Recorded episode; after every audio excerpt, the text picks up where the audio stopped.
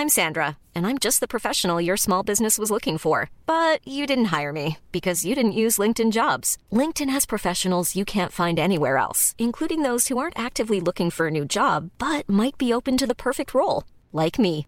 In a given month, over 70% of LinkedIn users don't visit other leading job sites. So if you're not looking on LinkedIn, you'll miss out on great candidates like Sandra. Start hiring professionals like a professional. Post your free job on linkedin.com/people today. What matters most? What do we need to change? It's different for everyone. You're listening to Short Black with me, Sandra Sully. Good women, great chat. If you want to know anything about technology, well, you've come to the right place. Today's guest is a tech nut who's making waves in the field of robotics, even using a teleport robot to attend events all over the world virtually. Marita Cheng, welcome to Short Black. Great to have you with us. Thanks for having me, Sandra. You were the Young Australian of the Year in 2012, and you're pretty much the poster girl in Australia for STEM, aren't you? I've done a lot in STEM and I've done a lot for encouraging young girls into STEM. What do you love about STEM? I think it's magic. If you create something that's new and you create a new technology that people haven't seen before, then the first time someone sees that, it is like magic. Imagine if you never had the ability to do a FaceTime call before and now, you know, you can just call anyone and, and do a FaceTime call. It's like, wow, you know, there's so many new possibilities that we couldn't have even imagined. Like it makes life so much easier. And I think STEM just allows you to create these technologies. What's your background then? Did it start with coding? Yeah, when I was growing up in Cairns, I just thought we have Google where I can enter anything into the internet and find out all this information, and I'm not disadvantaged. I can find out information that people in Sydney can find out, or people all over the world. We're all speaking the same language over Google. And I thought, if we could have computer systems run on mechanical systems, then we could have robots that help us in the physical world, that help us in our everyday lives. And I just became fascinated by that at the age of 12. And I thought, I want to do that. I want to be involved in robotics and I want to bring this technology to the world. And then I thought, I hope this robotic world doesn't take off without me. I want to be part of this robotics revolution. What was it like then as a young girl growing up in Cairns with a fascination with robotics? Because you would have been kind of alone. Yeah, it was all right. I mean, I think Cairns is a really great place to grow up because it's less competitive than Melbourne and Sydney. So you have a lot of time and space to grow up.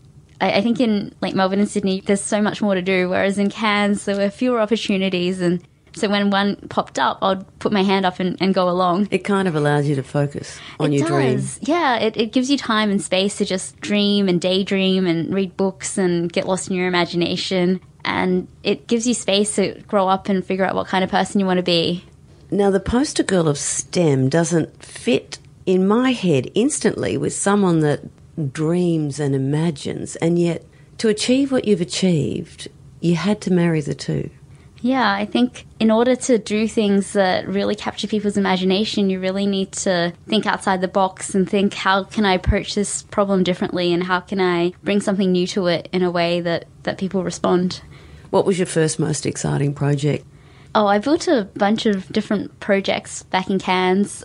So I went to the Siemens Science Experience when I was in grade 10, and that's when I learnt how to solder. So I could start working on electronics projects and put like resistors and capacitors on printed circuit boards and make the circuit boards do things. So that was really fun, and I bought other kits and more electronic projects after that. It sounds to me like a lot of this is self taught. Yeah, I, I think um, definitely going to things like the Siemens Science Experience meant that I was taught different skills, and you know, I just thought it was really cool that I now had that in my toolkit, and I thought, how else can I nourish this skill and do more with it? So let's leapfrog to 2018, and you're one of 350 guests at Trinity Grammar. Showcasing your expertise and your skill set in front of Prince Harry and Meghan Markle. How did all that happen? Uh, I, I guess I've been involved in the community for a long time and just been involved with lots of not for profits and lots of foundations and charities. And so the governor of Victoria, she knows my work and she knew that I was working on building robots. So she invited me and my team to Government House in order to showcase our robots. But this robot in particular, this concept is unique and it's yours. Yeah, one of the robots we showcased was a telepresence robot. We call it Teleport. And it enables people to be in multiple places at the same time. So you could be here in Sydney and have a robot in Melbourne and Brisbane. Um, and that way, someone who works in an office could go to a meeting in Brisbane during the day, have lunch with someone in Sydney in person, and then in the afternoon go and have a meeting in Melbourne. It's also useful for people with disabilities to go to school or work remotely, and also for kids with long term illness to go to school remotely so they don't miss out on the social aspects of schooling while they're recovering from their illness. That must have really helped a lot of people. Yeah, it's been uh, well received by people around Australia. People are really fascinated by the concept of being a robot and being able to be productive in multiple places simultaneously. It's been adopted by how many and where? We've been selling them all throughout Australia and we've sold over 50 robots. And what are some of the stories from particularly those kids that you help in remote Australia who get to learn and connect with other students? Yeah, so there's there's lots of stories. One of them is uh, Ryan. He has one in his house. So during the day when his parents are at work, they can come in and visit him. He has a disability, so he doesn't. Uh, it's very expensive for him to leave the house because he needs carers to help him get ready. So with the robot, it means his parents can just get a sense of what's happening in his home without calling or or asking him lots of questions. Like through the robot, there's the, the visual aspect, so they get to see and, and just understand what's happening. What does it mean to you to be able to give someone that gift? It's great that people really appreciate uh, the opportunity to work with robots. To some schools around Victoria, we've been giving people deconstructed robots, and so they get to put the robots together themselves and have that experience of being the makers of their own robot. That's also been really rewarding that people have been able to discover their own passion and their own enjoyment through robotics from the robots that my team and I have created. What do you say to people who are scared of the robotic world? I think that the robotic world is still not there yet. Uh, so it, there's still there's still some time. I mean, robots they're quite prevalent in large scale manufacturing. Uh, they're becoming more prevalent in small scale manufacturing. But in terms of robots in the home, that's still a very difficult problem, and people are still working very hard on, on solving it. Because uh, there's so many variables in people's homes, and it's just a very difficult problem in terms of having robots recognize objects interact with humans using natural language. I mean, this even if you like taught a robot an environment, um, as soon as you put something else in the way, that robot has to relearn the environment. Uh, so it requires a lot of processing power, and yeah, the robots just aren't there yet. So there's still some time before robots are in the home helping us in our everyday lives, like Rosie from the Jetsons. I know, but that's what we grew up with. Yeah, I we know. see Rosie everywhere. I we know. wonder, should we be scared of that world? I think that as we're creating more of this technology, there's people who are also questioning the technology in terms of ethics and privacy. And I've just seen more and more of the questioning over the past few years. And, and so I think that's really healthy that we're looking at this from both sides to make sure that we're creating technology that's helpful and, and not harmful. In 2012, you were named Young Australian of the Year for demonstrating vision and leadership well beyond your years. Recognised principally as founder and the executive director of RoboGals Global. What's RoboGals Global? So, coming from Cairns, there weren't that many girls who went on to study engineering straight out of high school. There was me and two other girls out of our school of 200. But I thought, well, once I go down to Melbourne, there'll be lots of girls just as passionate about engineering as I am.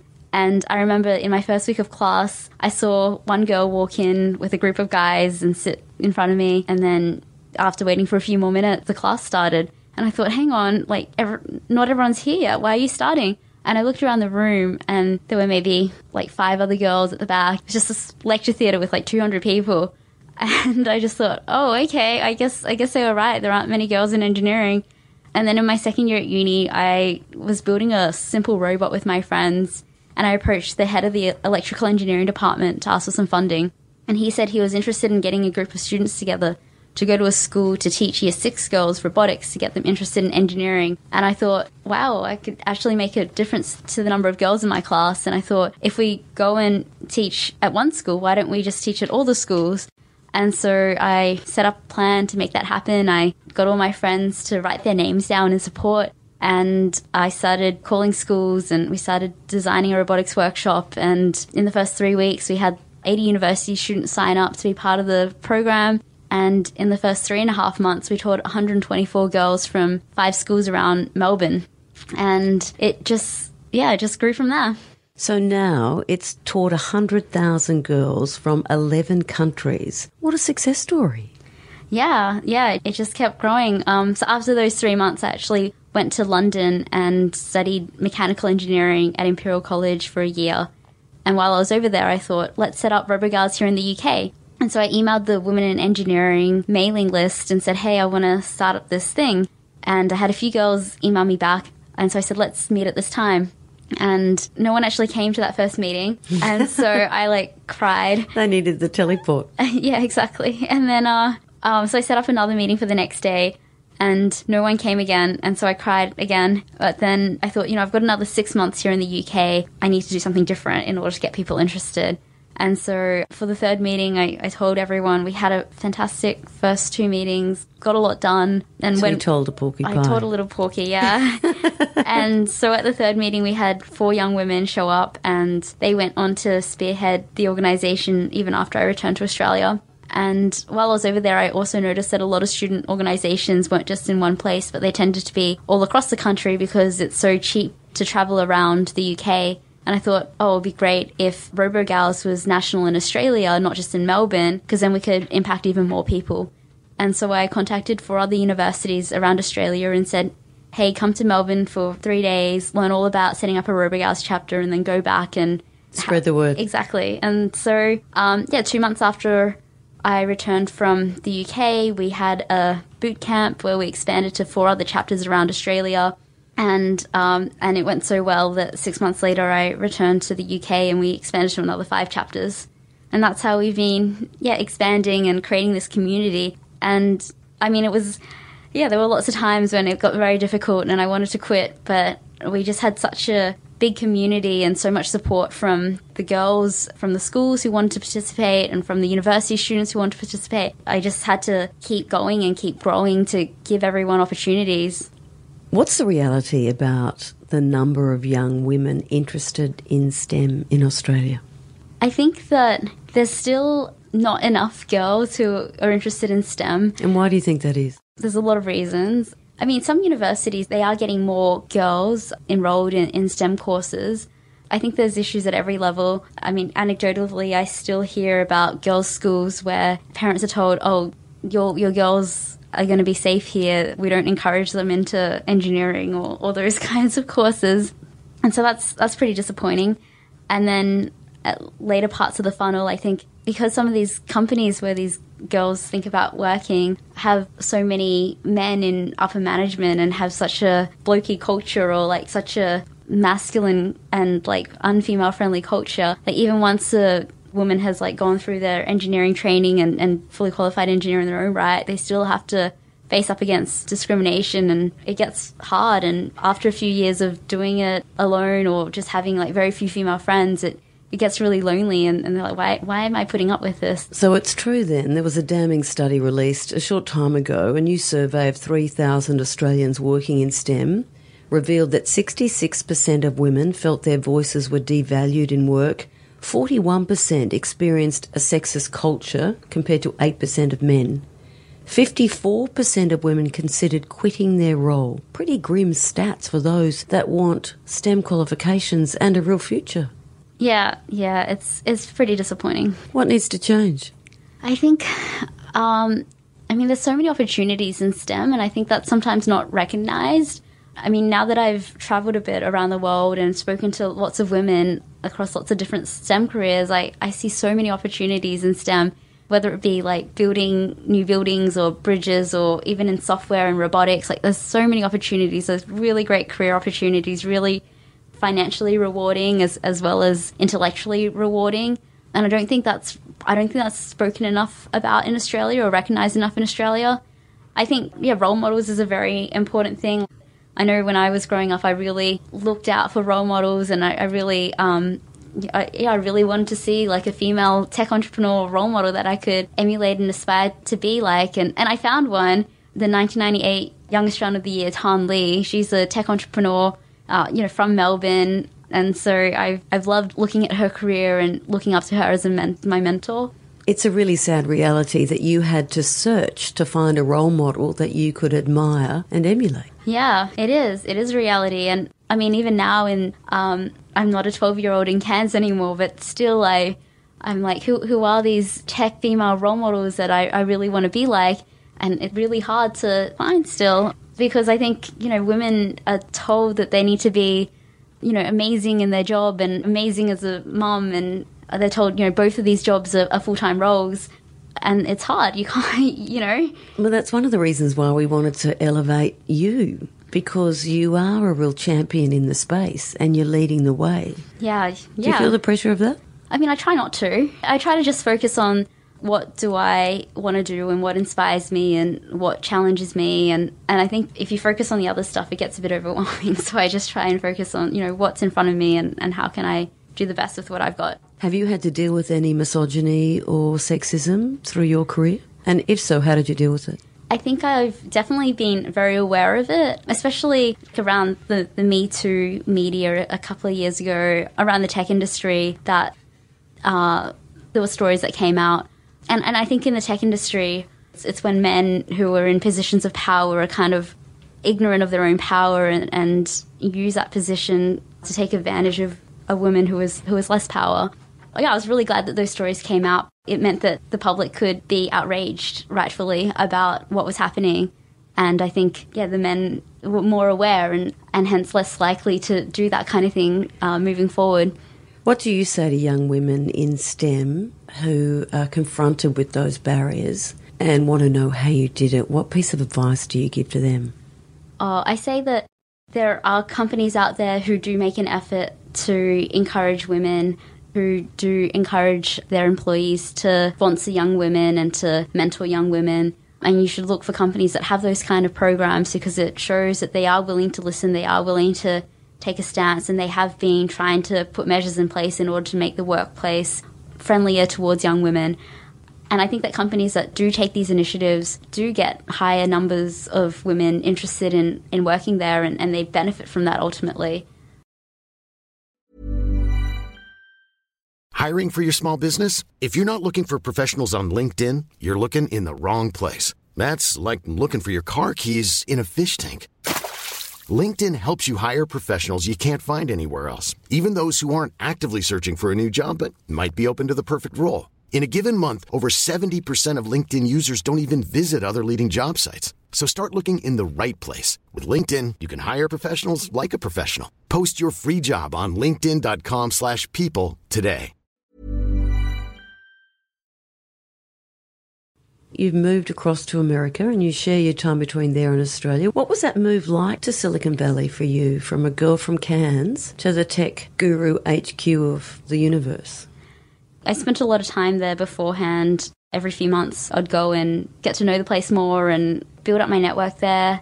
It's been great. It, kind of feels like the trip that I made when I was 17 and I moved from Cairns to Melbourne. So you finished in Melbourne with a Bachelor of Engineering, a Bachelor of Computer Science. Yeah. You can speak English, Cantonese, and Japanese. And then you set up a robotics company called Aubot, helping people in their everyday lives. In my final year at university, I uh, so actually while I was youngest student of the year, I thought, oh, I don't want to just tell girls that they can do anything with engineering and with robotics. I want to show girls that they can do anything they want with robotics and engineering. And so I found a new CEO to replace me at RoboGals, and then I stepped down, and then I started a robotics company. What sorts of people have backed you? First person that backed us, it was actually like the head of the electrical engineering department. I said to him, This is my plan. We're going to reach all these girls, teach them robotics. Could you help us with the transportation? like, could you just pay for our public transportation? And he said, Yeah, yeah, sure. that was pretty good. Small steps. Yeah, exactly. And then I think like within a year of starting up RoboGals, there was a grant at the university and we applied and got like two or three thousand dollars and we bought our own set of like seven robots or something so that we could go out and teach the girls robotics with our own set of robots and not have to borrow them from the university. After that, when I decided that I wanted to run that boot camp for the girls all around Australia, I wrote up a budget I think I needed like $5,000 or something in order to run the boot camp. I, I created like a sponsorship prospectus and I, I emailed it to people and yeah, one, one person like got back to us the very next day and he was like, yes, I'd like to donate. And you were off. But yeah, and then we were off and building it one step at a time. So Aubot is the telepresence robot designed for kids with cancer to virtually attend school and people with disabilities to attend work. Yeah. That must be enormously satisfying. Yeah, it's definitely very satisfying when people use our robot and they get value from it. Yeah, we have robots all over Australia, and yeah, it's great to hear their feedback. Tell me the process of getting you to Silicon Valley. You're a pretty big deal over there. Oh, I, I don't think I am. you know, Silicon Valley, it, it really does feel like the, the Cairns to Melbourne step again. There's a lot of stuff going on there, and, and there's a lot of people, and How do you cut through then? How do you get heard? you know, I think you just got to do your own thing. Yeah, you got to not follow everyone else and what they did. You you got to think, okay, well, what what do I have to say? What's my message? Who do I want to be? And you just create that for yourself. So then you go on to create an app, a smartphone app. Oh yeah, yeah, yeah, yeah, yeah. So that was in 2015 when I got into Singularity University. It's quite kind of a weird name because it's not a university and you don't learn about the singularity. So they had this program called the Graduate Studies Program. Hang on, and- what's singularity? Singularity is uh, when computers can process information faster than the human brain, and people predict that will happen by about 2045. And at that point, because you know computers are, will be smarter than humans, they'll be able to create things in the world. No wonder I didn't know what it was. Yeah. so this course, it's all about impacting a billion people within the next 10 years. And so you learn about the latest technologies in order to do that. So you learn about the latest in AI, latest in medicine, latest in space, latest in uh, nanotechnology, and you learn about problems such as like waste, finance, water, food, pollution. We were given 150 lectures over seven weeks, and then we were told now you have three weeks to create a project that impacts the lives of a billion people within the next 10 years. And so my team and I, we thought about all the lectures that we saw, and we thought about computers being able to recognize objects in images. So you could have a photo of like a dog catching a frisbee, and it'll say dog and frisbee. We just thought that was amazing. So we thought, why don't we put that in a phone so that blind people will be able to know what they're looking at without having the ability to see? What was the app called? It's called Aipoly Vision. Once we decided that, I started calling all the blind organizations in the Bay Area just to get some feedback. That was on a Thursday, Friday. And then I said, I really want to meet with you. So we arranged to meet with them all on the Monday, Tuesday. And over the weekend, we built the app and they loved it. Is that normal just to go home over a weekend to build an app? Well, it, I mean, this was at Singularity University. So All right, so you had extra help. Yeah, exactly. So they, they kind of um they fed you. We stayed in dorms at NASA. So it's pretty intensive. Yeah, it's pretty intensive. And each day at Singularity was you wake up at 7 a.m. and then you go to sleep at 2 a.m. at night because there's just all these lectures all day and group activities and hackathons and This is the biggest it's like nerd camp. Yeah, it's like at NASA. Yeah, yeah, it's held at NASA. It was really crazy. So since 2016, that app's been downloaded more than half a million times and translated into 23 languages. Yeah, that's right. It's been really successful. Yeah, it, it just had a huge reception because all these blind people were using it and you could just see their faces light up that they were able to know what was in a painting on the wall. I remember we had this meeting and this man said, Oh, I know that there's a painting on the wall because there's a frame, I can feel it, but I've never asked anyone what's in that frame. And he used our app and he, he was like, Oh, this is great. I get to do things on my own and have that independence and have that autonomy. And we found that blind schools around the world loved using it, especially the girls, because they could go into a bathroom and they could close the door and they would know where the basin was and where the toilet was and where the wastebasket was. And they'd be able to know all that without using their hands to figure it out. And so they, they would have a much more hygienic experience in the bathroom. You forget, don't you? So many of the simplest of things for blind people are so difficult. I Yeah. mean, you take it as a given, but you've been able to flesh out that detail to lighten their load so significantly. Every great idea in tech can be brilliant in its own bubble, but it doesn't go anywhere unless you can get investors and support. Yeah, definitely. Are the backers in Silicon Valley real? Yeah, there is a lot of money in Silicon Valley. There's a lot of money in the Bay Area. Who, who have you won over? So with my robotics company, I actually I actually bootstrapped it. Okay, wow. Yeah, That's so tough. yes, we funded it using like grants and sales. Yeah, that was interesting. And I think by being in the Bay Area, what I've realized is that people there they want you to think big, and so whatever you tell them, they're kind of expecting you to add another zero to the end in terms of your growth and your rate of growth and how many people you want to impact. And it's a real mindset shift. Like over there, it's go big or go home. It must be pretty daunting. I think when I first went there, it was a bit, it was daunting because I feel like in Australia, it's more, oh, don't fail, don't look bad. Everything you do has to be good, and if it doesn't, if it's if it's not a huge success, then like that's that's shameful in Australia. In Silicon Valley, in California, it's all about impact. Yeah, pretty much. In California, it's have an idea, validate it as quickly as possible, raise as much money as you can so that you can make it as big as you can, and then everyone wins. Have you managed to get in front of the right people, do you think? I think I think Silicon Valley is a small place, and so if what you're doing is really interesting, then an investor will say, "Yeah, here's some money. I believe in you. I want to back you." It's an ideas factory, isn't it? It is. It is. I think everyone there understands startups. Everyone just understands it, that ecosystem. What percentage of your life is in Silicon Valley and the other percentage is here? I'm like 75% of my time in Silicon Valley at the moment and 25% here. It must be lovely to be cradled in that think tank of like-minded souls. It's it's pretty it's pretty amazing. Yeah, people there are very very ambitious and very smart and very I mean they, they create the technology that we use around the world and it's it's kind of mind-boggling honestly. I know everyone says it doesn't exist the right brain left brain, but for those who think I just don't get maths or I'm not a science person, the reality is, applications in STEM are everywhere in life. We all benefit from those applications, don't we? Oh, definitely. I think whether you're left brain or right brain inclined, I think it's just about creating things, really. And I mean, technology is just an enabler for you to create your art or, you know, communicate with more people around Australia and around the world. Yeah, I think if you embrace technology, it just means that you're creating new avenues to connect and be productive. In terms of a star-crossed moment, other than Prince Harry and Meghan Markle, you, of course, appeared alongside Ashton Kutcher at the Lenovo's Tech My Way conference. What was that like? Oh, well, actually, so with Prince Harry and Meghan Markle, I was actually in San Francisco at the time, and so I actually met them via robot.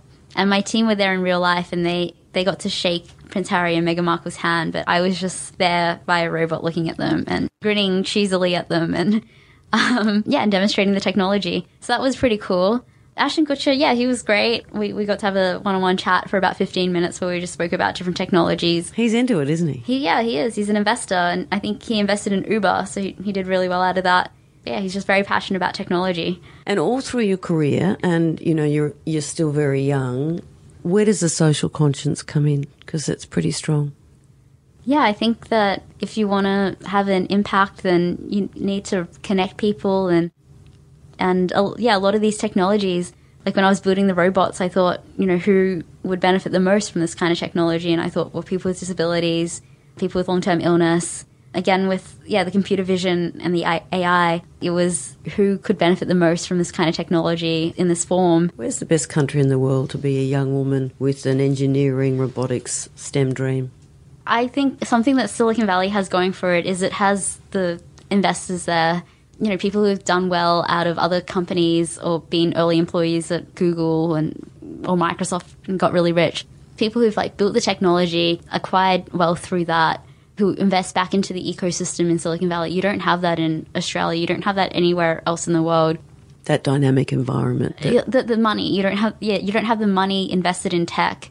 It's because those people they're like, I understand tech. I built tech. I got rich off tech. I'm going to invest in tech again you know, you don't have that here in, in Australia. The other thing is just that kind of person who's built that tech before. They're comfortable investing in it again. They know it's a risk, but they're like, you know, I've done it. And you've got people who've built these systems, so they they're like, I know how to build on top of that system in order to create even more value for the world. You don't have that kind of knowledge anywhere else in the world. So you kind of need to be there. Yeah, to so get it, ahead. it is great for that. Yeah, but it's it's really competitive. It's really competitive. Do you have to pinch yourself from time to time and say, yeah, that's right, I'm a girl from Cairns, from Margaret parents who grew up in North Queensland, and wow, I'm striding the world stage and sharing my time between California and Oz? Yeah, definitely. I think, like, definitely in the few years after Young Australian, I would sometimes, like, wake up and think, oh, like, when I was growing up as a teenager, I'd turn on the telly and I'd see the Young Australian of the Year award be announced, and I'd always think, oh, that person's so amazing and they're so inspirational, and wow and then I'll, and then I would think to myself, oh my gosh, that was me, yay! Like it's it's just really surreal. Yeah, even now I think, wow, I'm very very lucky and and privileged that I get to create these technologies and have this contribution to the world. So I feel very very lucky that I get to do what I get to do. Where do you see yourself in five years' time? yeah, I see myself continuing to do a lot of speaking and um, advocacy for women in science, technology, engineering, and maths, and doing what I'm doing, but like on more of a global platform than I am now. Well, you're a charming, impressive young woman, Marita Cheng. We wish you the best of luck. Thanks for spending some time. Oh, thanks for having me, Sandra. It's Short really Black. cool to hang out with you. You have been listening to Short Black, a 10 News First podcast for 10 Speaks. To make sure you don't miss any of our great chats, subscribe in your favourite podcast app. Hey, when you've got a moment, check out some of our 10 Speaks podcasts. Short Black with me, Sandra Sully. Hammered Home with me, Baz Dubois. I'm Matt Burke, and you've been listening to 10 Speaks Rugby Podcast. I am the hack. I'm Hugh Riminton. And with me is the Professor Peter Van Onselen. You're looking splendidly relaxed, Peter. Have you missed me? Next time you're looking for a podcast, head to your favourite podcast player and search 10 Speaks. And give us a five star rate and review while you're there. G'day, I'm Barry Dubois. If you've heard my name, you probably know me as that bloke off the living room. Believe it or not, there's a little bit more to me than just that. For 35 years, I've worked in design, construction, and real estate, and during that time, I bought, renovated, and sold about $150 million worth of real estate while running my own property development business. And then I threw it all in at 45 to retire and sail around the world. There's no doubt about it, life has been a hell of a journey so far, and I've learned a few things along the way. Things about homes and families that I want to share with you. If you listen to this podcast, I reckon you're going to learn a little bit about design, all sorts of styles works. It used to be that it was a very um, raw space where people didn't put as much effort in, but now they're really focused on even making it more like a hotel. you'll learn about sustainability, Anything you can do to reduce those leaks, whether it's seals on your windows and doors or caulking up the gaps beneath your uh, skirting boards, those kind of things to reduce how much of that airflow flows in and out is going to have a big impact. and also I want to share a bit about my personal philosophies on life, if you indulge me, of course. Joining us on the journey will be industry insiders, gurus, and interesting people from all walks of life. So I had a pet penguin. No way. Yeah, so he was a penguin that had washed ashore. To check that he was ready to go back into the into the ocean, we used to put him into the swimming pool. And he'd swim around the swimming pool, but he was so fast you couldn't get him out. So we'd have to get in there with a pool scoop, and, and that was my job to swim around and try to catch him eventually. But if he was fast enough, then it was a sign he was ready to go back to the wild. So hit that subscribe button and join me and my friends on Hammered Home with Barry Dubois.